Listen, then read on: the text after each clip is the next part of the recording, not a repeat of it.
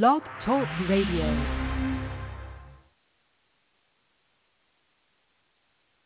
Hello, folks. This is Carl. It is uh, Sunday, the 15th of October, and uh, we're on now at 3 o'clock till 4.30 Eastern Daylight Savings Time. I don't have much longer to use the word savings time, but we are on. Hold on just a minute.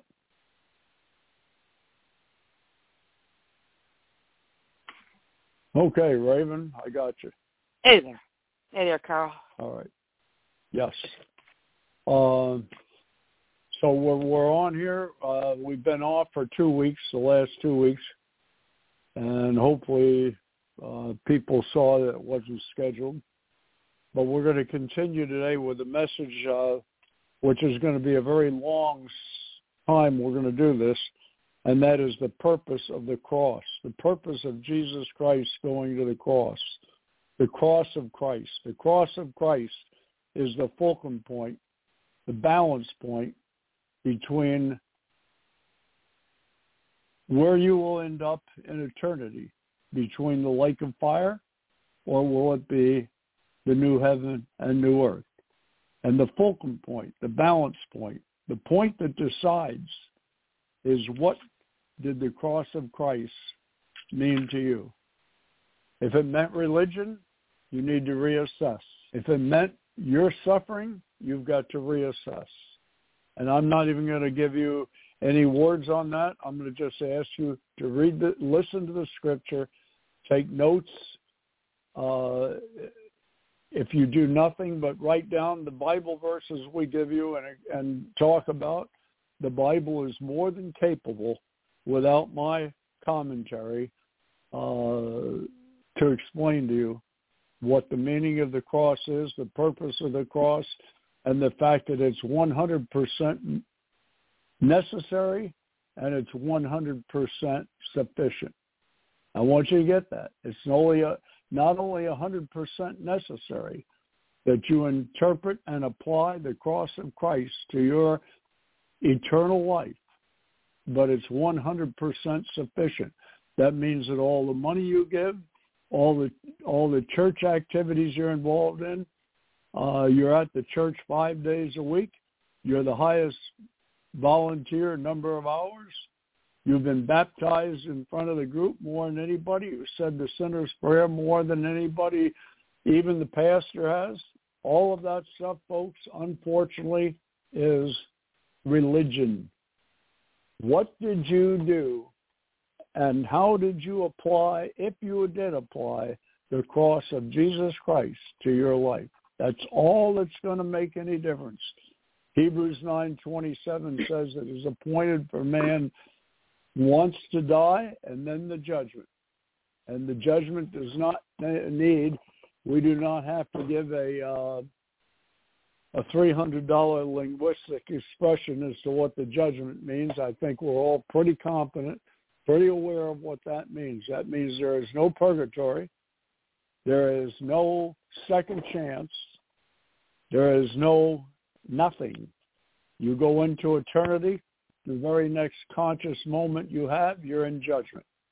What did you do with the cross of Christ? It is 100% sufficient, 100% necessary. Okay.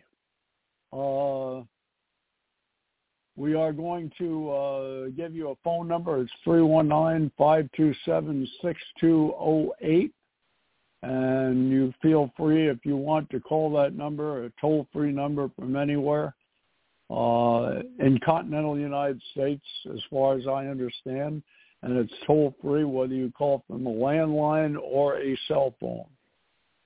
319-527-6208. If you feel inclined to ask questions or make comments, it would be helpful if you keep it directed towards the topic we're talking about, but that's not mandatory. Um, the only thing I ask, and I really had stopped saying this uh, for a while, is the no obscene phone calls, and I'll be darned. I just stopped saying that later part of the summer. And what did we have about four weeks ago? We had someone call in with a with probably the worst vulgarity that we've had so far in the vulgar calls, folks.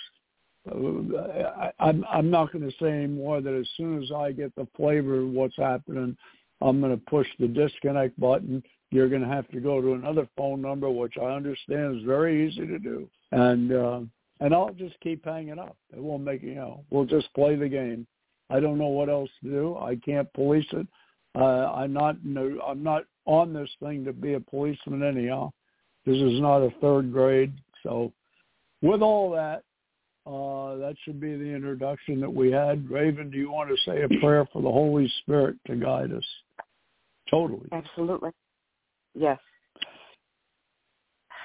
Father, we're thankful to be back together again here after being off for a couple of weeks, and it is a joy to be able to study the Word of the Lord, and it, it really is.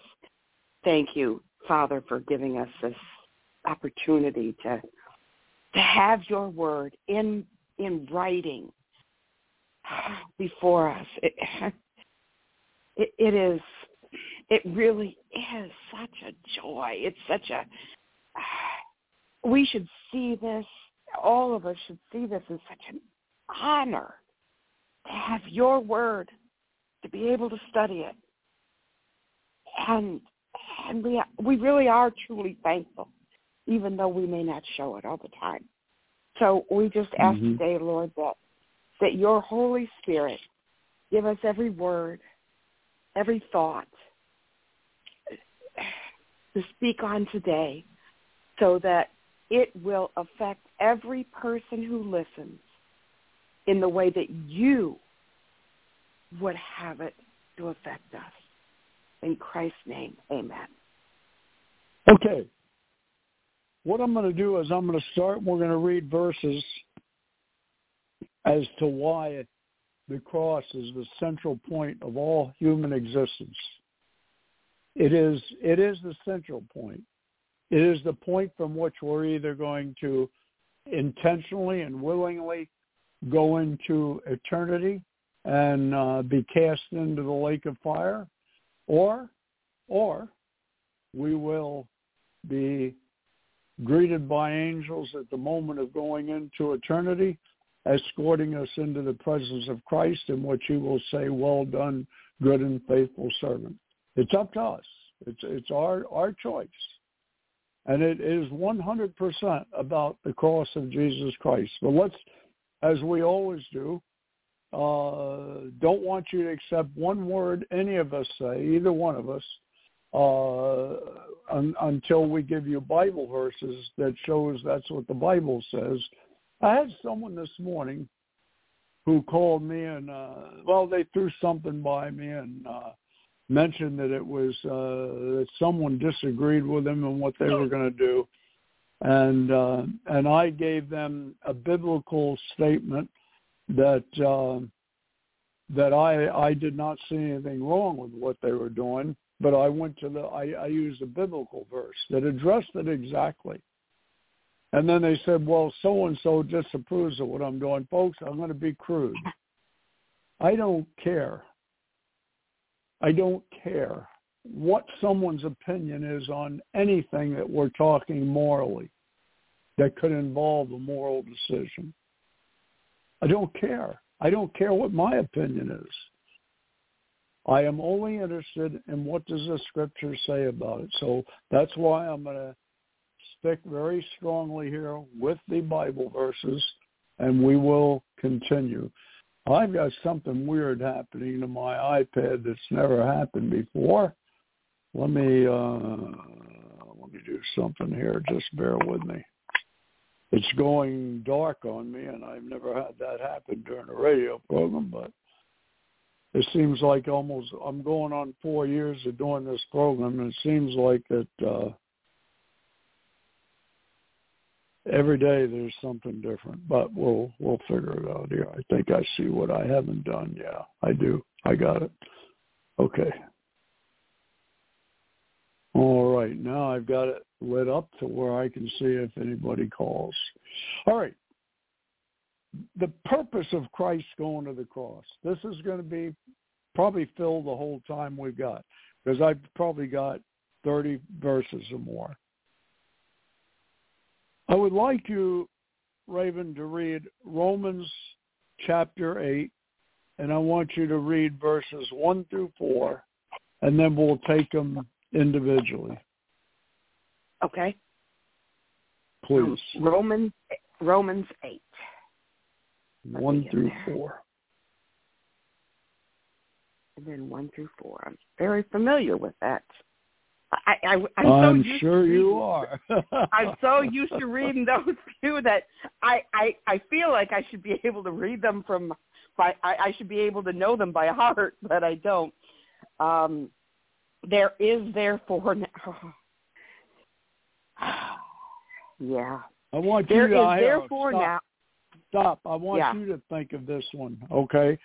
And then Oh yes, and, I am. and the sermon this Yeah. morning, Raven, addressed and Pastor Rands was telling about the things that have happened to him and one very recently, which you're aware of physically, and he's just Yeah. sitting there in his office crying out, God, why? Why? Why? I think I I think I need to go listen to that sermon. Listen to the I- the last 15 minutes. The the the, Yeah. the first part of it, uh, 40 half hour of it, or 35 minutes, he's very accurately describing the book of Revelation, cha- chapter seven, and bringing in Old Testament verses that verify what he's saying in chapter seven of Revelation.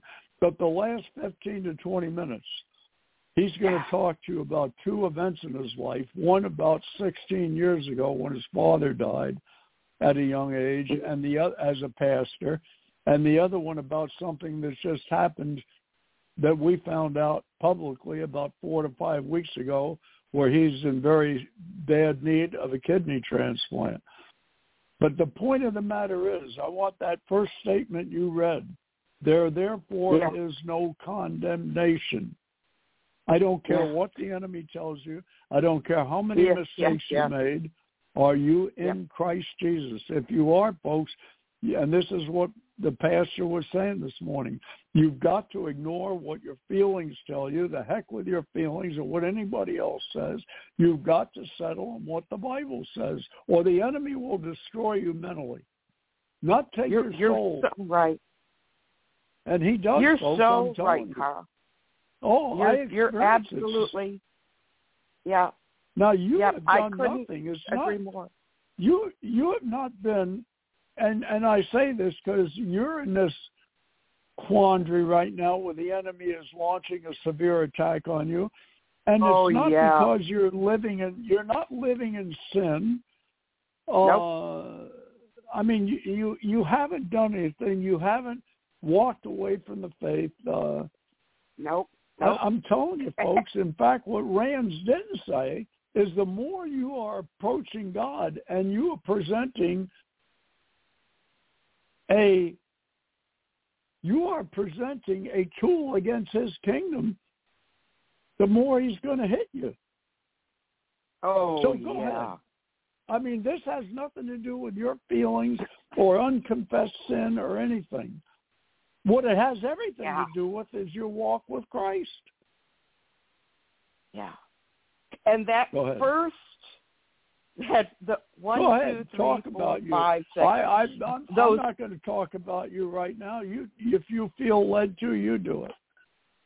those first six words you know satan likes to say exactly the opposite to us he Amen. wants to condemn he wants to condemn us upside up one side down the other and take every single thing he's ever done in our life and just you, you know you know what i'm talking about carl because this is how i feel Go about on, it kind of right? Believe What- me, I know. like like like you know you know those old fashioned things that they used to have way back in medieval times when they'd have like the castle with the moat around it and then they'd have these catapults and they would you know pull back these big rocks and they'd try to you know make them go at the castle so they could you know bang down the, the the yep that's what i feel like First, right now first of all, like like all, like like satan is all, just pulling back hold on, like Raven. like First of all, yeah, go that- ahead.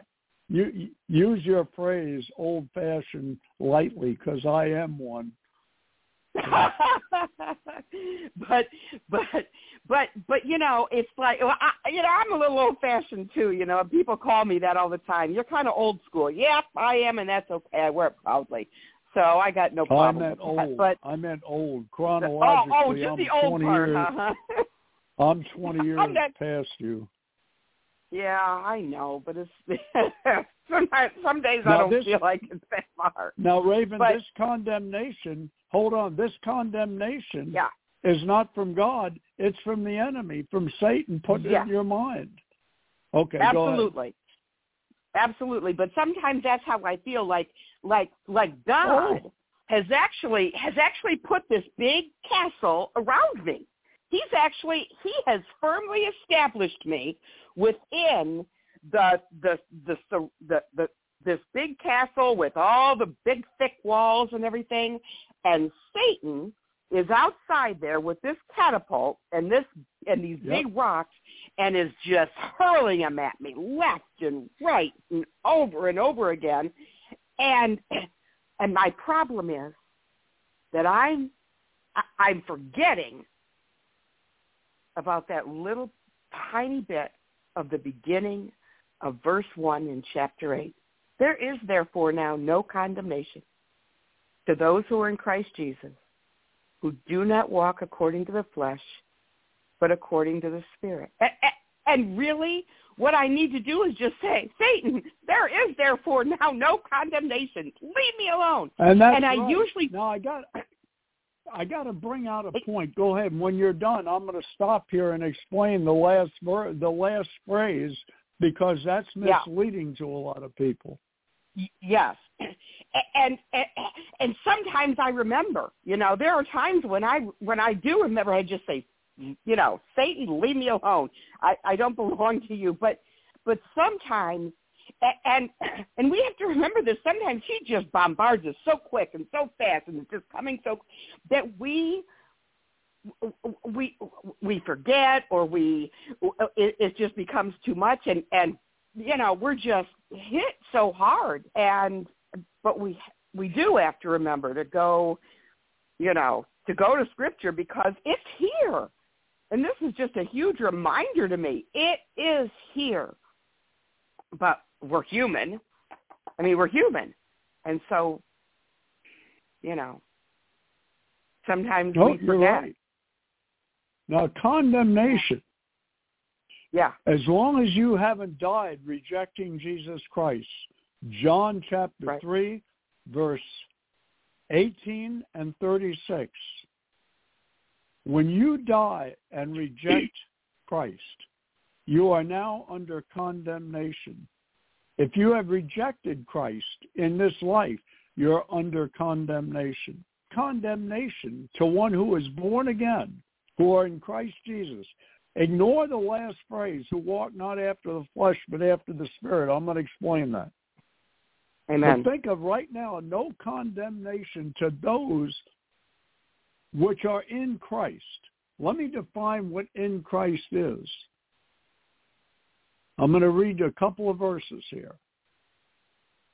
I'm going to read Second Corinthians. In fact, you read it. Second Corinthians 5:21 first.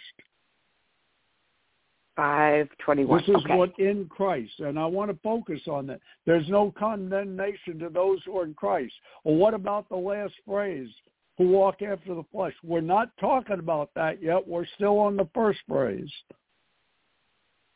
Got it. For he made him who knew no sin to be sin for us, that we might become the righteousness of God in him. Okay, there is, he made uh, uh, he made him. He, being God the Father, made him, Jesus Christ, to be the sinner for us, meaning he never sinned, so that can't mean what it says, because the Bible can't contradict itself. But he who knew no sin. In fact, the next phrase, he who knew no sin, clears that up. Yeah. That we might be made the righteousness of God in him.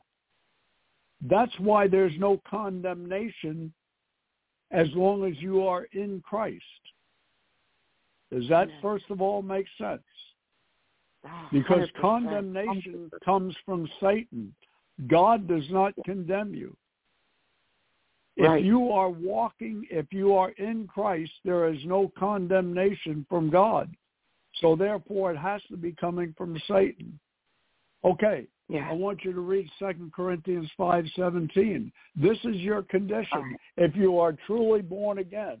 Not that Carl repeated a prayer and you did, or that you were baptized today in front of the group, or because you accepted Christ, or because you asked them into your heart. All those things, folks, have got to follow the one necessity that I don't hear preached very often in any sermons about being a new creation, and that is we must repent. If people think that repeating a prayer after someone, or asking Christ into their heart, or trusting him, or or whatever, or any act that you do, such as take part in something biblical like water baptism, if you have not truly come face to face with the fact that you are a sinner, you deserve nothing but hell. And Christ at the cross paid your penalty for your sin, and you repent. If you do not repent, there is no forgiveness of sin.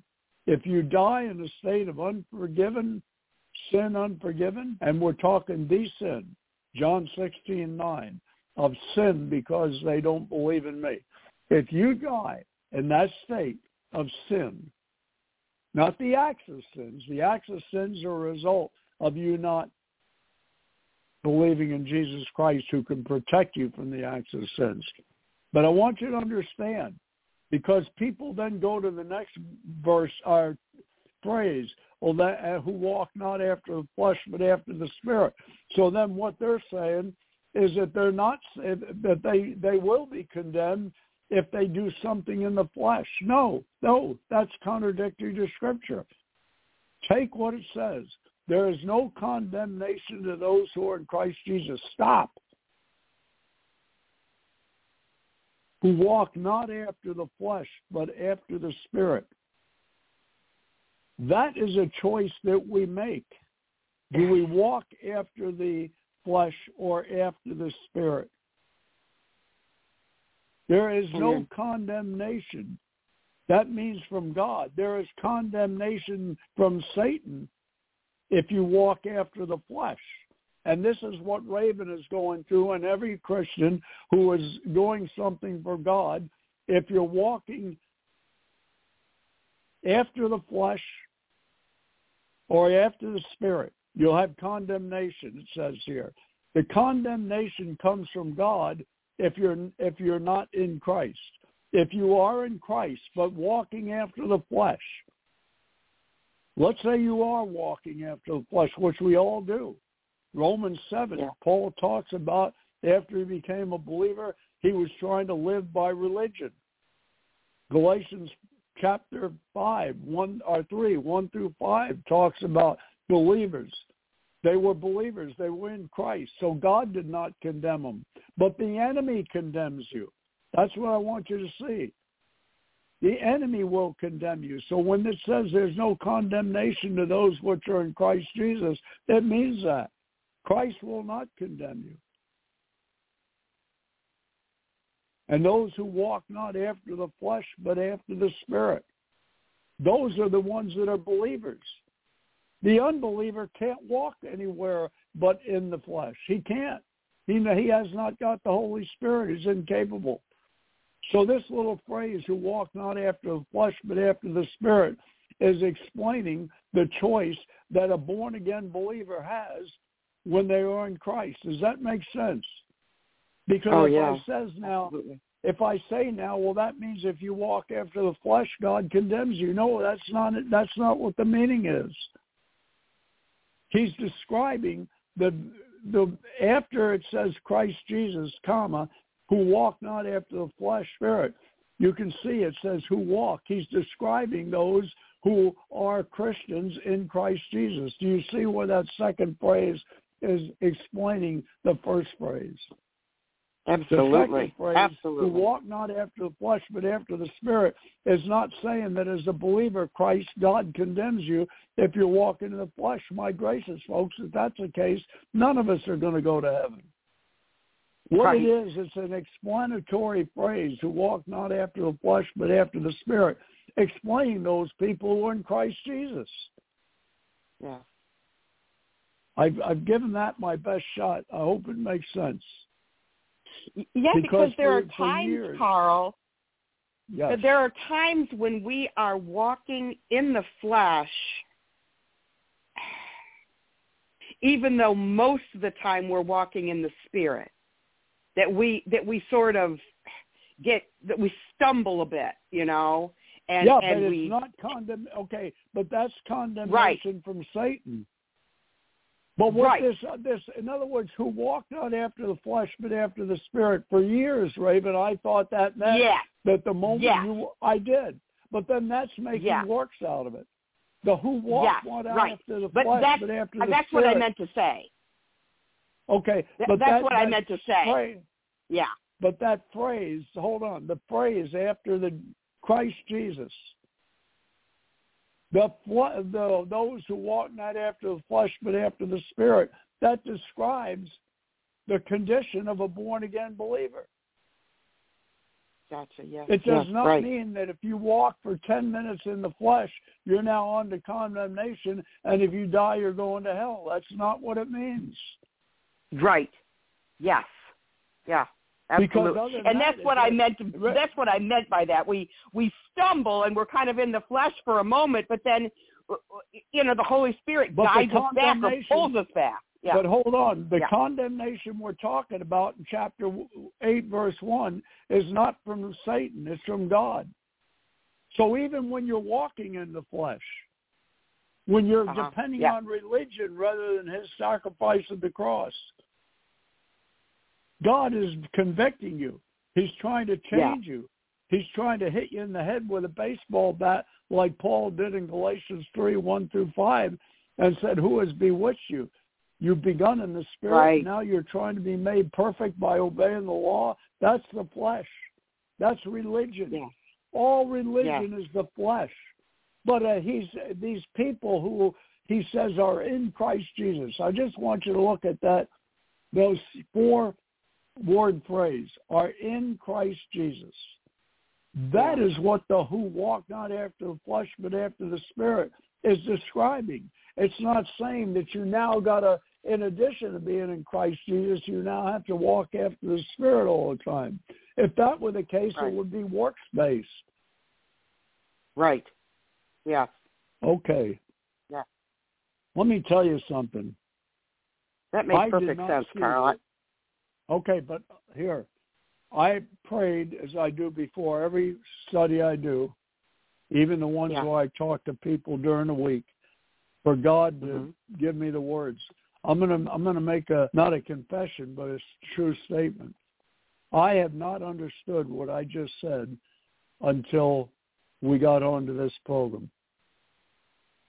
I am okay. looking at as contradictory because now it works. No, it's not. It's it's a descriptive phrase who walk not after the flesh but after the spirit, describing those who war who are in Christ. Because only yeah. the ones who are in Christ, only they have the choice of whether to walk after the flesh or the spirit. The unbeliever doesn't have a choice. Even if he's the Pope, he's the leader of the Southern right. Baptist Convention. He's the head of every denomination right. in Christianity. If he's not in Christ, he's walking after the flesh, which is yeah. religion, which describes, I think, much of our teachers and preachers today. Right. But I'm going to tell you, this truth did not hit me until I started explaining it right now. I was always oh. in a quandary. That's why, Raven, if you look at this phrase, go to other translations other than the King James, the New King James, and they don't put this walk after the flesh, but after the spirit. And that's the logic mm-hmm. people use. King right. James is wrong there. Okay. Now, let me explain, if we could, what walking in the Spirit is. Read verse 2. And I just just go ahead and read it. I'm going to take my earplugs off because I've got a sweater on and I'm hot. I'm going to remove it. All right. Verse 2. For the law of the Spirit of Oh. life in Christ Jesus has made Just me bear with me free. Yep. Has made me free from the law of sin and death. Okay, I've got my earplugs back. Uh, no, I don't. Yep. It fell out. Hold on, hold on, hold on. It's all right. Okay, so the, the law two? of the law of the spirit the law of the spirit of life in christ made me free from the law of sin and death which is exactly what you're saying carl that you that you sort of got this realization of verse one the, it- But I it's didn't that get it till we big started on the air between it, what's that I didn't get it till we're on the air today. Uh-huh. But but that verse two completely confirms what you just said. It's the right. difference between being saved and not saved. That's right. There's another point here too. Read Romans eight eleven. All right. But if And the spirit of yes, yes, if the spirit of him who raised Jesus from the dead dwells in you, he who raised Christ from the dead will also give life in your mortal bodies through the spirit who dwells in you. And that is the condition of those who are in Christ Jesus. Yes. Now, Well, the Holy Spirit, the Holy Spirit will not make you free from the law of sin and death, even if you're born again, especially if you're born again, if you're walking according to the flesh, which means religion, adding anything to Jesus Christ and Him crucified or subtracting anything. Get verse this, 9 It doesn't mean you've lost, you haven't lost your soul. You have a choice in verse 1 of walking after the flesh or after the spirit. And if people don't see that choice, then uh, then then I, I don't understand how you can not be in the real world and not see that religion is competing against biblical Christianity. Even the churches are telling you what you've got to do. They're adding things like water baptism, public confessions, repeating prayers after me. That is not the essence of it. The law of the Spirit of life in Christ Jesus means where the Holy Spirit does what he says here in verse 2. The Holy will make you free from the law of sin and death, which is the flesh. If what? If your faith is in Jesus Christ and him crucified alone. And that's what it means when it says in Christ Jesus. If your faith is in something in addition to Jesus Christ and him crucified, you can expect to be hassled by the same temptation over and over and over. The Holy Spirit cannot work miraculously when you are depending on Christ plus something you do. The object of your faith, it's got to remain in Christ alone. When it is in Christ alone, you are miraculously, by the power of Christ, ministered to you by the Holy Spirit who dwells in you, you are now free from the law of sin and death. This is talking about a believer, not an unbeliever. This is talking about us who are born again. You have a choice Oh, in yes. verse 1 of walking after the flesh of the Spirit. And the consequences of walking after the Spirit are that you will be set free by the Holy Spirit's power from the law of sin and death. What's the law of sin and death? It's walking in the flesh, religion. The object of your faith is something in addition to Jesus Christ or and him crucified or subtracted from. I want Yes. that to be very clear, people. The law of the Spirit of life in Christ Jesus will work miraculously in your life to do what you can't do. And that's what? Free you from the law of sin and death, which is religious. You're depending on your religious ability, your ability to satisfy God. That's religion. You must repent of Right. your good works. And it all goes back to, again, the little break there at the end of verse 1 of chapter 8. He's describing those who are in Christ Jesus. They either have a choice of walking in the flesh or the spirit. But if they're going to walk in the flesh as saved believers, the Holy Spirit cannot work in them miraculously to free them from the oppression of Satan and even the acts of sins. Does that make sense? Yes. He can't do it miraculously. Can they do it by willpower and turning to religion? Absolutely. And that's what drove Paul nuts in Romans 7, where he says, the good I want to do, I can't do. Uh, I'm carnal, soul to sin. That which I I do allow, I do not. For what I would, I do not. But I that what I hate, I do. And then he goes on and says, uh, then it is no more me that do it, but it's sin that dwells in me. It's the sin nature. The sin nature. So we've got two things about born again believers. They have a choice of walking in the flesh or the spirit. There's no condemnation for God if you're walking in the spirit. If you're walking in the flesh, there could be condemnation, but it's not from God because you're in Christ. Can't be condemnation from God. And that's where Raven and I occasionally, unfortunately or fortunately, probably fortunately, it's part of Hebrews chapter 12, the disciplining and chastening of God. But two is just phenomenal. The law of the Spirit of life in Christ Jesus makes you free from the law of sin and death. It does not mean that you're never going to be hassled by the enemy. I'd like you to read Romans 6:14. All right, Carl, I, I, I want to tell you something because you said look up a couple of other like uh, translations or whatever. The. Jewish, the Jewish translation of Romans 8:1. So the way they translate this from the old language is there now is therefore no verdict of guilty. Right. There is no verdict but I'm of telling guilty.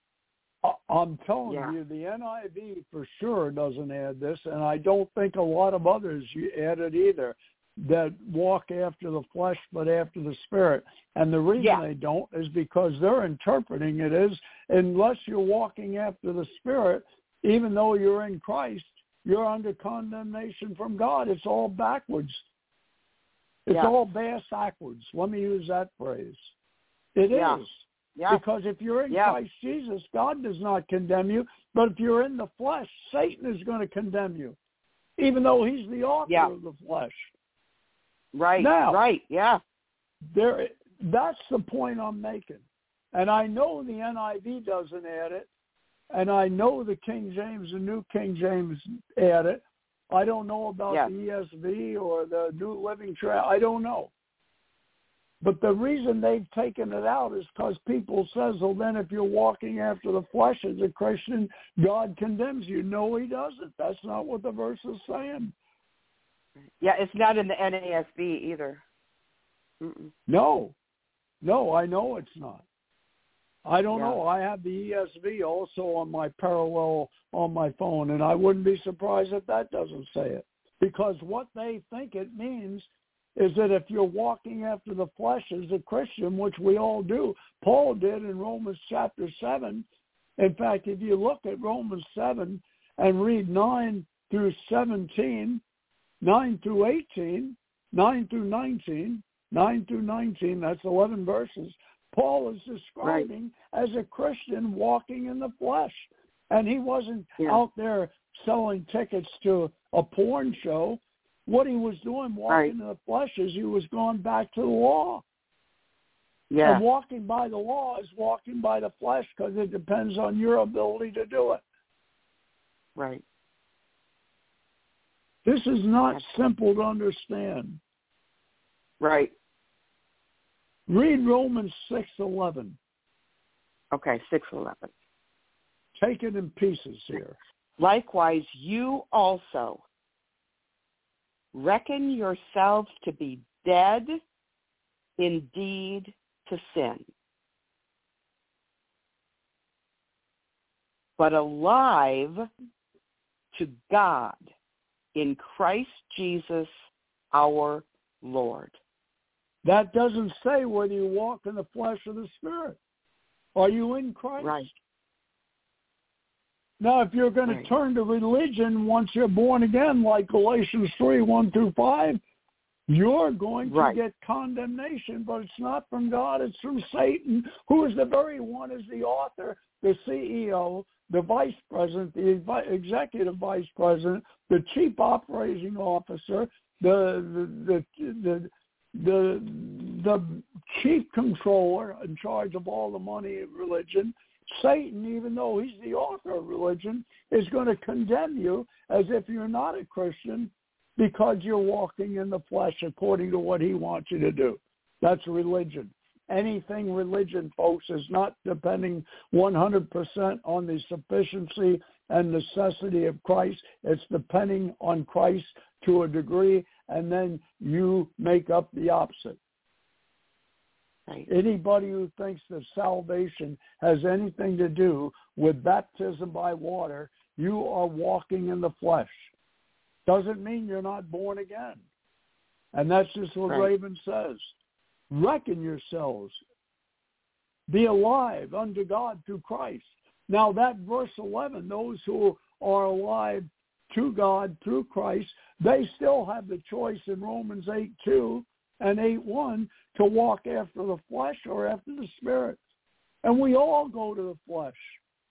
We all Right. go there because that's what Satan's constant battle is. He doesn't want you to sin. What does he want you to do? What did he do with Eve in Genesis 3 1? Did God really say that? That's nothing. We wouldn't look at that and say that's a sin worth hell. No. Right. Did God really mean that? He was trying to get her to doubt the word of God, and that's what he's trying to do to us when he condemns us. When we say, "Oh, I don't walk after the Spirit all the time," he wants that condemnation for you to think that it's from God. But I'm telling you, folks, if you're in Christ and you're born again, there is no condemnation from God. God will slap you. He'll he'll he'll hit you in the knees with a baseball bat. He'll allow Satan to attack you, which happens to all of us. But you're not condemned by God. You're condemned by Lucifer, the author, the CEO, the CFO, and everything of religion, anything to do with your discipline. Right. All right, now let's read another one. Reckon right. yourselves to be dead unto sin. Why is that reckon so important? Because you need to realize, folks, you need to realize that Romans chapter 8, verse 2, and you need to, when you get into temptation, you need to understand that. Romans chapter 8, verse 2 says that the law of the Spirit of life in Christ Jesus means your faith for avoiding sin and temptation is in nothing you do. Not that you don't drive down a street because you've got a, a, a former mistress or whatever that lives there. That's not walking in the Spirit. Walking in the Spirit is the supernatural power of the Holy Spirit, not something you do to figure out how not to sin. It's your faith in Jesus Christ and that he died on the cross to defeat all sin. When you do that, the Holy Spirit miraculously works in Romans 8, 2 to set you free from the law of sin and death, which is religion. Right. And you must reckon that. You must reckon it. Why do I say you must reckon it? Because there's a verse. Read Second Corinthians thirteen five. Might as well get into this. I wasn't All right. planning on it, but I have to. All right. Second Corinthians and thirteen. Oh, it's getting dark out already. Five. Oh, it is. It's you know what? It's going quick. I mean, yeah. It's not even, I, I other even years, full I, yet. it seemed to me it took a long time to happen, but this seems to have happened overnight. yeah. Examine because we yourself. had a warm, we've had a warm up till this week. We've had it quite nice here. Yes. And, and so it, it's been a nice fall, and so all of a sudden we're like, wait, how did it get so so uh, dark so Yeah, early? yeah, but it really yeah. isn't. It It's has- not early. has It just seems like it does. earlier.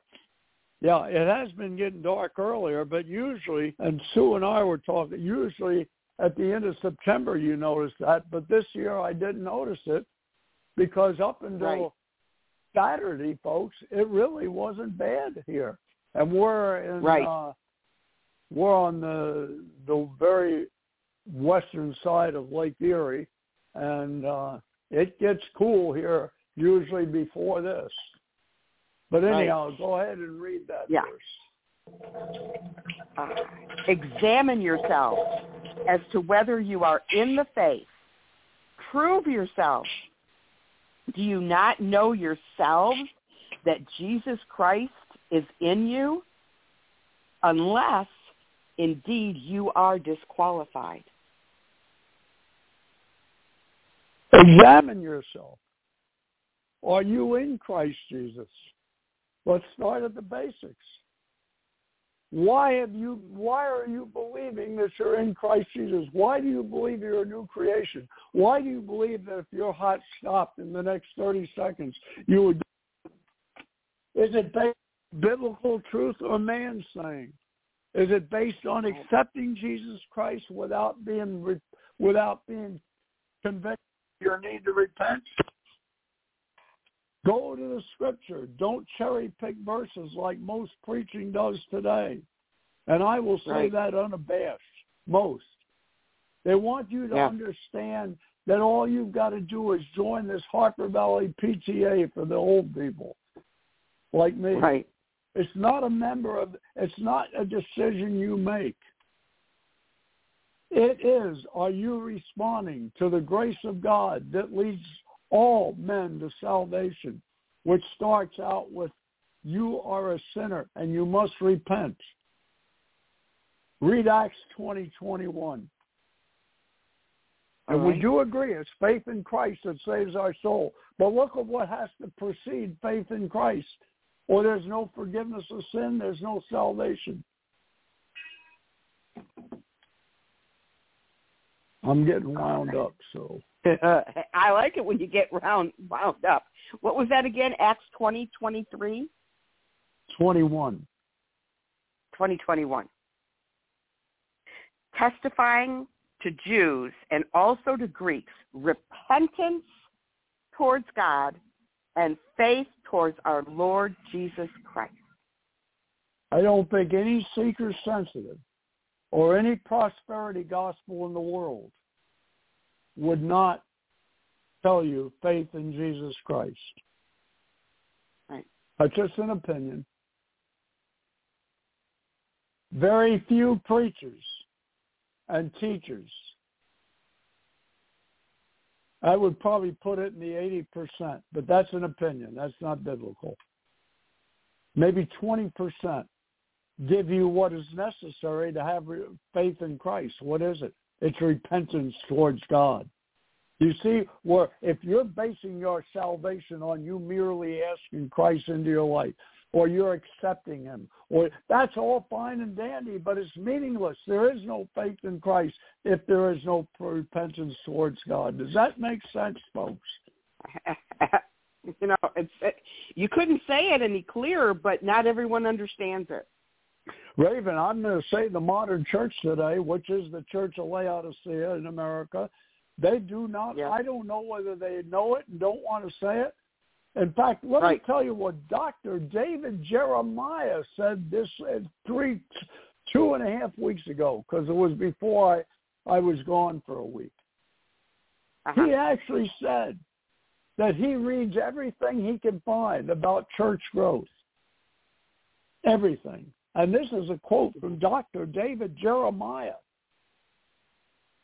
And it was at the very end of October because October 1st I left to go to Carolina for a week. And he said, it was at the end of September, he said that nothing, all the church growth he's reading, this is Jeremiah, not an idiot like me who's a wannabe. And he said, "You, there's nothing in there in general about repentance because repentance will not draw an audience. And this is Jeremiah. The only thing I've heard Right. David Jeremiah criticize in all the years I've listened to him is he was raised in the area between Toledo, Ohio and Fort Wayne, Indiana. And he says you want to talk about winters being miserable and cold and snow. He says you go that's the only thing I've ever heard the man criticize. But he Right. said, I read everything I can in Christian literature, not secular, Christian, about building a church. And he says the one Right. thing that they lack is they do not mention repentance. And if you do not mention repentance and you're basing the fact that you have repeated the words after Carl, or you have allowed Carl to baptize you in water, you better examine yourselves, folks. You better. Now, with that being said, and we we accept it because the word of God, not my word, I want to give you a very encouraging verse here that is going to explain to you Romans 6:11, Romans 6:14, and Romans 8:2. 6:11, 6:14, and Romans 8:2. The verse I'm going to have you read is going to be Romans, or no, First Corinthians 10:13. Okay. And this is going to explain Romans 6:11, 4 and 14, and 8 2. Mm. Mm. Well, I got a lot of notes with this one. Okay. No temptation has overtaken you except such as is common to man. But God is faithful. yes, he is. Did what? Who will not allow What's that? I lost you for a minute. Now you're back. Oh, I said I said yes, he is. yes. who will not allow you to be tempted beyond what you were able, but with the temptation will also make the way of escape that you may be able to bear it. Now I want you to go back and read Romans 8 2 again. And this, if I take the rest of the program, which is another 40 minutes to explain this, I don't care. Eight two, did you say? Yes, ma'am? For the law for the law of spirit, excuse me, the law of the spirit of life in Christ Jesus has made me free from the law of sin and death. Okay, now I want you to understand this, folks. The law of the spirit of life will not work in you to prevent you from sin and temptation that's promised in Second or uh, First Corinthians ten thirteen. If your faith is not in Christ Jesus, does that make sense? Yeah, oh, absolutely. Okay. Absolutely. Now, that's part one. Let's go to what First Corinthians ten thirteen says. It does not say, as people quote, well, God promises he will never give you anything you can't handle. That is absolute, utter nonsense. The whole chap, Second Corinthians, Paul tells you. In fact, let me read you a little bit in Second Corinthians, unless we want to say Paul wasn't saved. Chapter one of Second Corinthians, verse eight and nine. We would not, brethren, have you ignorant of our trouble which we came to in Asia, that we were pressed out of measure, above strength, insomuch that we are despairing of our own life. You see where people doctor verse 13 of chapter 10 of First Corinthians and say, well, God will never ever give you any more than you can handle. That is not what it's saying. He What- will what- not what- give you more than... Yeah, go ahead. What verse is that again that you just read, Carl? The other one. First Corinthians ten thirteen? No, the other one. The one uh uh the other verse that you just Romans referenced there. Romans 8, 2, where the law of the Spirit of life Nope. in Christ. Nope, I think it was in Second Corinthians. That's okay. Hmm. I'm in, The one- okay. Okay, I'm sorry. Second Corinthians 1, 8, and 9. Okay, thank you. Now, understand, people say that uh, the Raven, verse 13 of 1 Corinthians 10, people say God will never give you more than you can bear. That is biblical yes. utter idiocy. Here's yes. Paul. Are we going to say that Paul, who was wrote, oh, the Holy Spirit had author 70% of the New Testament, that God did not give that grace to Paul? We would not have you ignorant, brethren, have you ignorant of our trouble which came to us in Asia. We were pressed out of measure, above strength, insomuch that we are despairing of life. But we had the sentence of death in ourselves, that we should not trust in ourselves, but in God who raises the dead. So what I want to get to, this verse does not say that God will never give us more than we can handle. It happens every day of the week and 30 times on Sunday. What yeah. he says in 1 Corinthians 10:13 is what? He will never allow you to be tempted above what you are able. Why? Because he will never give you anything that he does not give you a way to escape. Understand that. You will not be tempted above what you are able, but with each temptation, he will make a way to escape. He will, yeah. not you. This is walking right. in the Spirit. So do you yeah. see where, let's go back to Romans 8 2, the law of the Spirit of life in Christ. As long as you are in Christ, depending only on him crucified, he will then give you a way to escape. This is a promise. Think of that. As long as you're not depending on religion, but only Christ's death on the cross to give you the power to say no to the worst sins. Maybe you've been like me. There's a couple of sins, folks, that I have had all my adult life, back to when I was a teenager. Not a constant temptation. God never promises he's going to remove that from you. What he does tell you is if you'll trust in what he did at the cross, not in your religion, meaning something you do, even a good thing, even a biblical thing, but you're now saying it's because you did it. The moment you do that, you step out under from under the umbrella protection of 1 Corinthians 10:13. But I want yeah. you to understand, folks, the horrendousness of people who just says the Bible says this. The Bible never says you will never be given more than you can handle. It says numerous times you will be given more than you can handle. That's why you've got to depend on God who will provide the way out. Nothing else will help. And if you're depending on God plus what you do, like I go into a certain store, it's got my favorite pornography in there. So what I'm going to do is I'm not even going to drive into that part of town. That's depending on what I do rather than Jesus Christ and him alone. Don't expect to be delivered from the temptation because God will turn, will with the temptation give you a way to escape. That's a promise. That's not a maybe. That's not if you give the church so much money or you provide free labor to the church. That's a promise. If your faith is in Christ alone, he will give you the escape.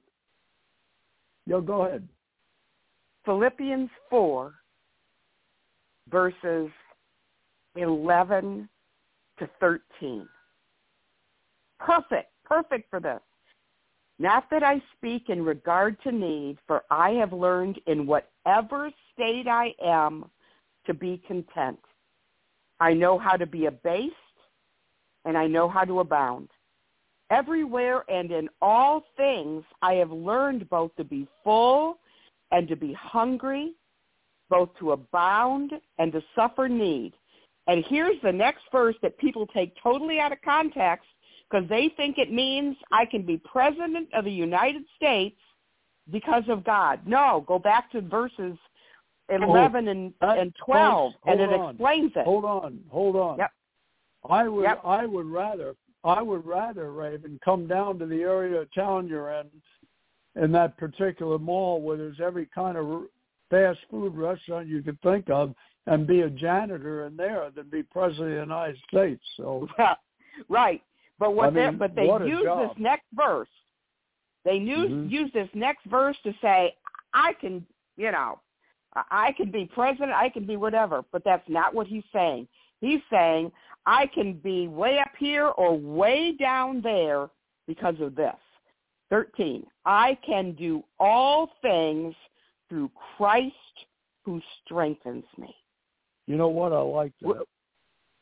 Philippians 4.13 goes inexorably with First Corinthians. 4.13 Yep, and it's verse- and 19. But you have to take verse 11 and 12 because otherwise you're saying, I can go out and, and, and rule the world. No, Nope. it means I can even be way down at the bottom of nothing. And it's only because of Christ. That's what he's talking You're about. right. Not how, And not how great I am. It's, and you can do, and that's exactly right. But 13, all things you can do through Christ. That's telling me in First Corinthians 10:13. Let's take this a little further. If I allow mm-hmm. temptation to keep staying in my life day after day after day, it's because I want to enjoy it. right, yeah. Because it's Yeah. oh no, it is. And if I You're sin, right. You're right. it's not the here. If I've got if I've got a, a, a proclivity for theft, for lying, for gossiping, Right. for tearing other people apart, for tearing ministers down, that's God's job. He'll judge them. Tear down what Yeah. they do wrong, but don't mention their name. Or if I've got a proclivity for pornography, or lust of the eyes, lust of the flesh, youthful lust. Don't say it's because I just got so, God just gave me this tremendous physical desire that's over the top, don't know how to handle Right. it. You don't need to know how to handle it. All you need to do is believe that with every temptation, God will give you a delivery. He will give you the escape, not your religion, not what street you decide to go down. So don't make up Yeah. the fence laws and the religious laws that the current Laodicean church is in the habit of doing without telling people, number one, repent and trust God and what Christ did at the cross. Remember, the spirit of the law of, of the life, the Holy Spirit, who is the spirit of the life in Christ Jesus. In Christ means your faith is in nothing but him. And if that is true, folks, he will give you a way. Not that you will never be tempted above anything you can handle. You will be tempted above what you can handle. Read Hebrews chapter 12. The point of the matter is he will give you an escape. He will give you the escape. So if I am tempted more than someone else by a certain sin, it's not that God gave me the desire. Let's take homosexuality and lesbianism. How often I've heard in church circles, well, God made you that way. No, he did not. Oh, I can't help it. I was born this way. You can help. You can help any temptation. Or verse 13 is wrong. And if chapter 1, excuse me, First Corinthians 1, uh, chapter 10, verse 13 is wrong, the whole Bible is wrong. It's know, I not heard because something you about- were made that way, folks.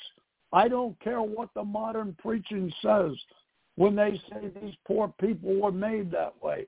They are not made that way. It says here that if I, if I will trust in Christ's death alone, he will provide the escape from the temptation, which then means that if I allow my temptation to keep bothering me, it's because I enjoy it. I don't want to be delivered.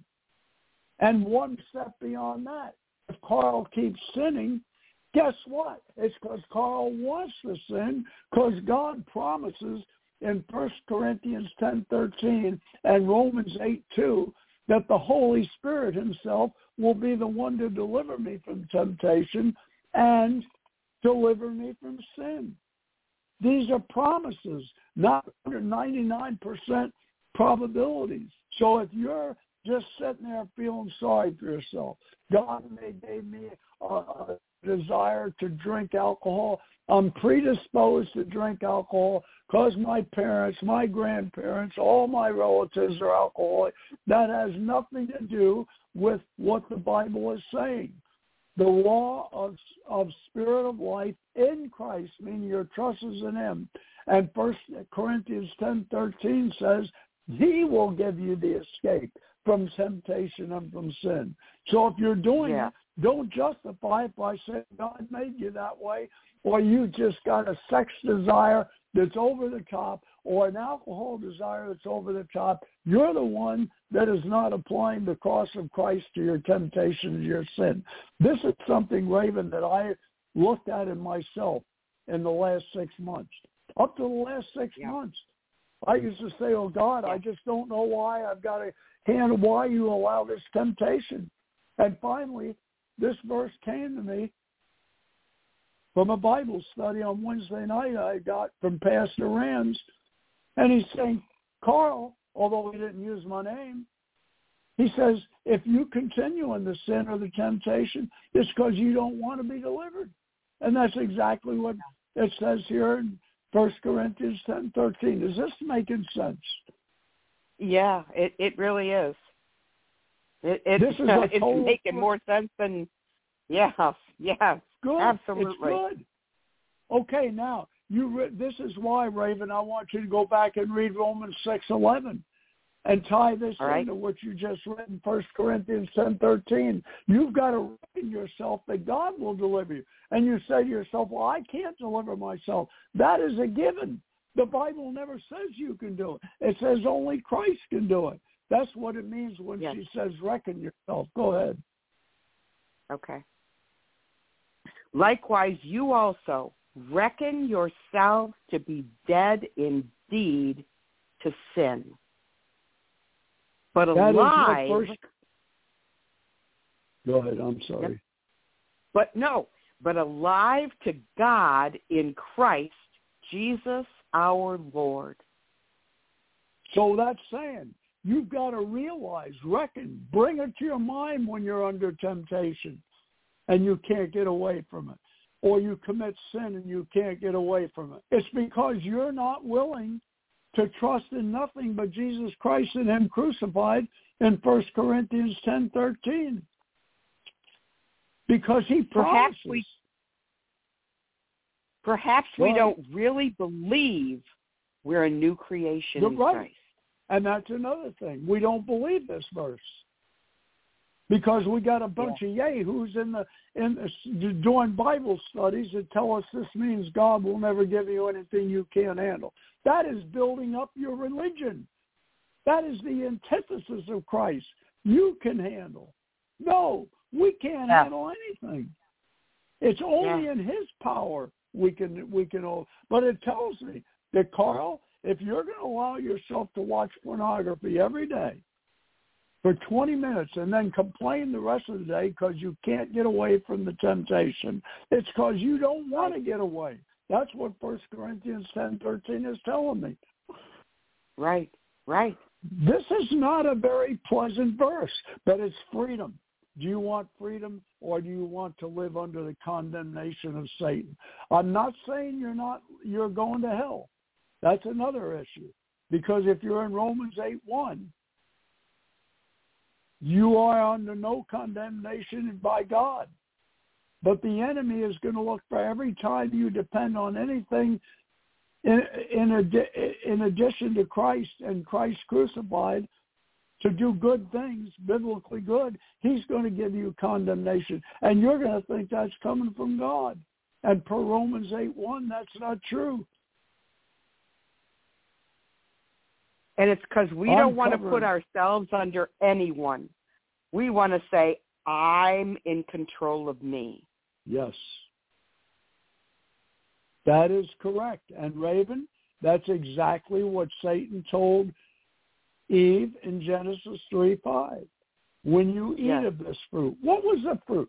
I've heard well-known ministers say it was sexual activity. No, it wasn't. It was doubting no. the Word of God. Doubting yes. the Word of God. If you eat of it, you'll be like God. You'll know right from wrong and good from evil. You don't need the Bible. Which do you know, Carl? song of most. Yeah.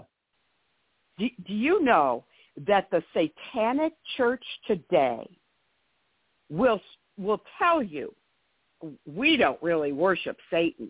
We just believe we just believe that it's okay for us to do everything that we want to be happy. That it's all about self. That it's all about me being fine with doing what makes me happy. That is what Satan is all about.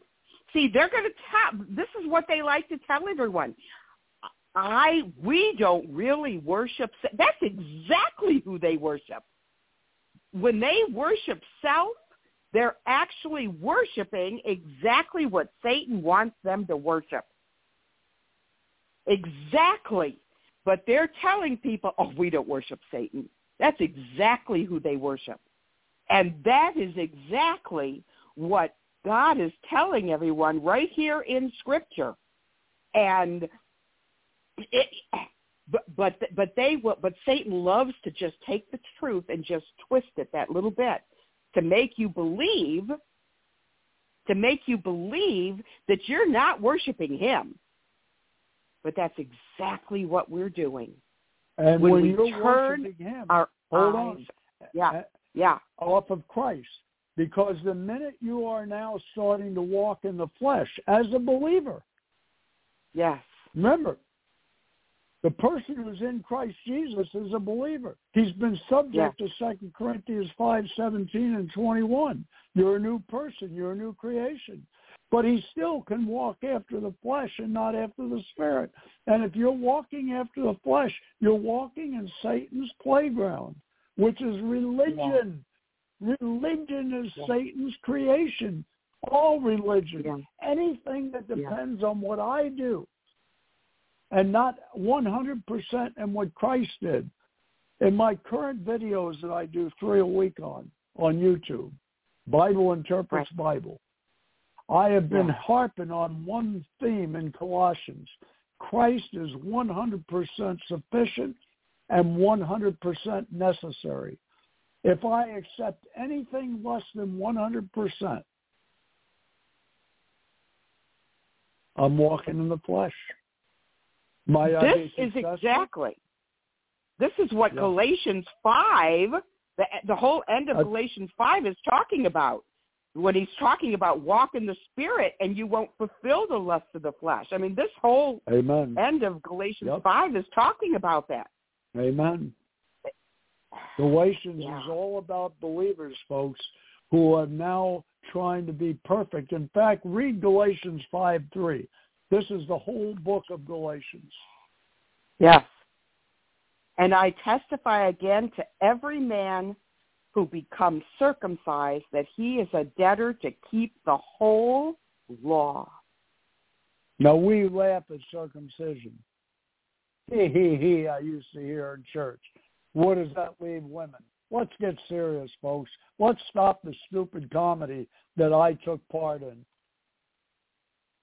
Put baptism by water, or you must Right. worship on a certain day. You add one thing that you do that Christ has not already done for you in the object of your faith, and you are now under the law. Now let's read another promise talking about the law and the spirit. Read Romans 6:14. This is a promise that goes along with 1 Corinthians 10:13. A promise with 1 Corinthians. Oh, yeah, this is beautiful. For sin shall not have dominion over you, for you are not under law, but under grace. So if you are putting yourself under the law, in other words, I I speak in tongues, or I've been baptized, or I've made a public confession, which is nowhere what the Bible says. If you are depending on one molecule, or let's get even smaller, one atom, let's get smaller than an atom, one neutron in the nucleus of an atom, if you've got one neutron in the nucleus of one atom in the trillions and trillions and trillions of atoms in your brain that depends on something you do, you are under the law. And what does Romans 6.14 say? This is a guarantee. Yes, for sin shall not, shall not have dominion over you. For you are not under the law, but under grace. So if sin dominance over me, and I've applied soap, and I I don't want at 80 years old to be told that I'm under I'm I'm I'm being harassed by a sin I've had since I'm 12 or 13 or I don't want to hear this nonsense that I've been doing wrong. But that's not the point. Bible says that if I put my faith in anything other than Jesus Christ and him crucified 100%, including any form of religion, and all religious things depend on you and I doing it. What does it say? Sin is going to have dominion over you. Now, if verse 14 does not say you won't be oppressed by sin and tempted, it says it will not have dominion over you. Get that. The NASB so says it shall not be the master.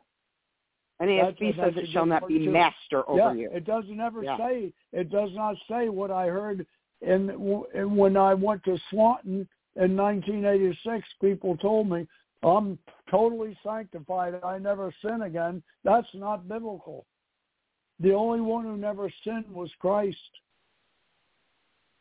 I'm telling you, folks, the little things people say in the Bible studies or the pastor's quip from the pulpit, which you've, I think, heard, Raven, from a former church we went to. Yes. That the millennial reign is either symbolic or it's already happened. Live and direct on Wide World of Sports. We heard it in the church that I used to go to. I also heard spiritual gifts are only symbolic. They don't exist today. There's no need for them today. In a church, pay attention to what the blue blazes you're hearing, folks, and do what Acts 17:11 says. Take everything Carl says. That's why I'm almost, and I hate to use this word, religious about giving you the verses we're we're talking about. I want you to go back and do what Acts 17:11. You don't believe anything I say, even if I tell you it is October. Don't believe it. You go back and verify it by the Word of God because until God says what I've said is correct is correct, it's meaningless, It's my opinion. Sin will not have dominion over you. You're not under the law, but under grace. Who are you going to, number one, every day for your protection, for your healing from sin, for your healing from physical issues? Are you going to man plus God? Or maybe man first? When you don't understand something in the Bible, who are you going to to get the understanding? John 14, 26, 15, 26, and 16, 13 says there's only one teacher. And it's sure in blue blazes ain't Carl or Raven. It's the Holy Spirit. Yeah. If I am leading you to any other teaching or any other explanations and not giving you Bible verses that that either express it or condemn it, depending on which way the Bible Bible's saying. You don't want to listen to what I'm saying. That's why Raven and I both are in the habit. When she was doing her program on Freedomizer Radio on Wednesday nights, she never gave any ideas or conclusions or pro- or even uh, what's the word? Uh, what's the word in Opinion? geometry where you come up with a you come up with a thought? Oh, I don't know. I theory. can't think. Theory. Yeah, theory is that's not the word. Post, visible. post, that's it. Postulate. Postulate. Postulate. Postulate. Yeah. Yep. Postulate. She didn't give any postulates or any theories without giving the verses in a chapter. I don't want you to know what I think. What I think has driven me nuts in 80 years. I want you only to get from us the scripture because we have one duty and we're going to be examined by God the moment Raven and I die. The next conscious moment per Hebrews 9:27, we are going to be what? In the judgment seat of Christ. Not for salvation if you die in Christ, but you're going to be judged according to your works. What did you do? Whose whose power and whose works were you doing, Carl? Were you doing what your church told you? I, there's a church I go to, and the pastor, and about six months, eight eight months ago, it was back in the early spring or maybe late winter, and I told you about this. He asked for anybody, uh, since COVID, the churches are without pastors. Anybody would like to go to a church and preach and fill in while the pastor is either gone or they don't have one. And I met with him. And he said, I'm not going to call you every day. He said, I get 10 calls, let's say, in a day asking for a pastor or a substitute teacher. And he says, I turn down 90% of them. I says, why? He says, because they tell me, regardless of my denomination or what the people's denomination, they are not permitted to come and give a sermon or a Bible study from just the Bible alone. They will write the sermon or the Bible study for the people. This isn't a Christian church, folks. And I give the pastor of our church all the credit in the world. And he says, I won't go. I refuse to send anybody. Yep. You don't think that Satan is getting religion into the churches. You better think again because this is going to destroy us. I didn't say you're going to lose your soul, but I'm going to tell you something. Raven and I have existed in a period of time recently where we have not experienced any joy in our life that we should be experiencing. Yeah. And that is not saying that either one of us has sinned. God is allowing that in our life for that's Hebrews 12. He's chastising us, chasing us. Why did he do it to Paul? He despaired of his own life. That almost sounds suicidal because verse 9 of First Corinthians, uh, Second Corinthians 1, so that we would depend on God rather than ourselves. Could that be the reason why Raven and I currently don't experience the joy? Is that why we're getting condemnation, not from God, but God's allowing Satan to to beat us up a little bit? So we go back to trusting in only him. Only he can deliver us from sin. Only he can deliver us from temptation. Only he can deliver us from having sin you know, dominion over you. Yeah. I, I just want to make a comment about something you said a minute ago there, and that is these churches that only want you, that that want that said you know you have to we're going to write the sermon or whatever and you just preach it. Now now think about that for a moment because it tells you exactly where the church is. They don't care. Amen. now, now bear with me for a second. They don't really care about the message and they don't care about it being biblical. But they do care about what the messenger is perceived to be. Because that Absolutely. message, yeah, because that message, if it's written by, you know, just whatever, you know, any anybody, any Tom, Dick, or Harry could stand up there in the front and just deliver it. And that's Because- all they want. Right, and but they want a perceived pastor, someone with a degree behind his name, up there giving that pre-written sermon, so that the people think, "Oh yes, this actually comes from uh, God or or whatever." Do you know what I'm saying? It yep, comes yep, from Yep, yep. I sure do. I sure do. Yes. And so it's it's it's it's smoke and mirrors, Carl. It's smoke and Well, mirrors. Raven, That Raven, that's what it is. a man Yeah. that you and I agree is one of the best we've ever heard, told me Yeah. about 10 years ago that he turned down 10 years ago. All expenses mm-hmm. paid, all insurances paid, 55 to 60,000 a year as an associate pastor and this was 10 years ago. Yeah. all insurances, retirement, and he was told the only he could not write his own sermons, they would give them to him. And this is with a very And- this is with a church in this area that's a mega church. Yeah. And and he did it. But here's the thing, that uh, this is almost unheard of. He did it, and and kept his broke church. I mean, I'm just I'm I'm not saying spiritually broke, but No, monetarily he had a broke very bad, very bad, very bad. Yes.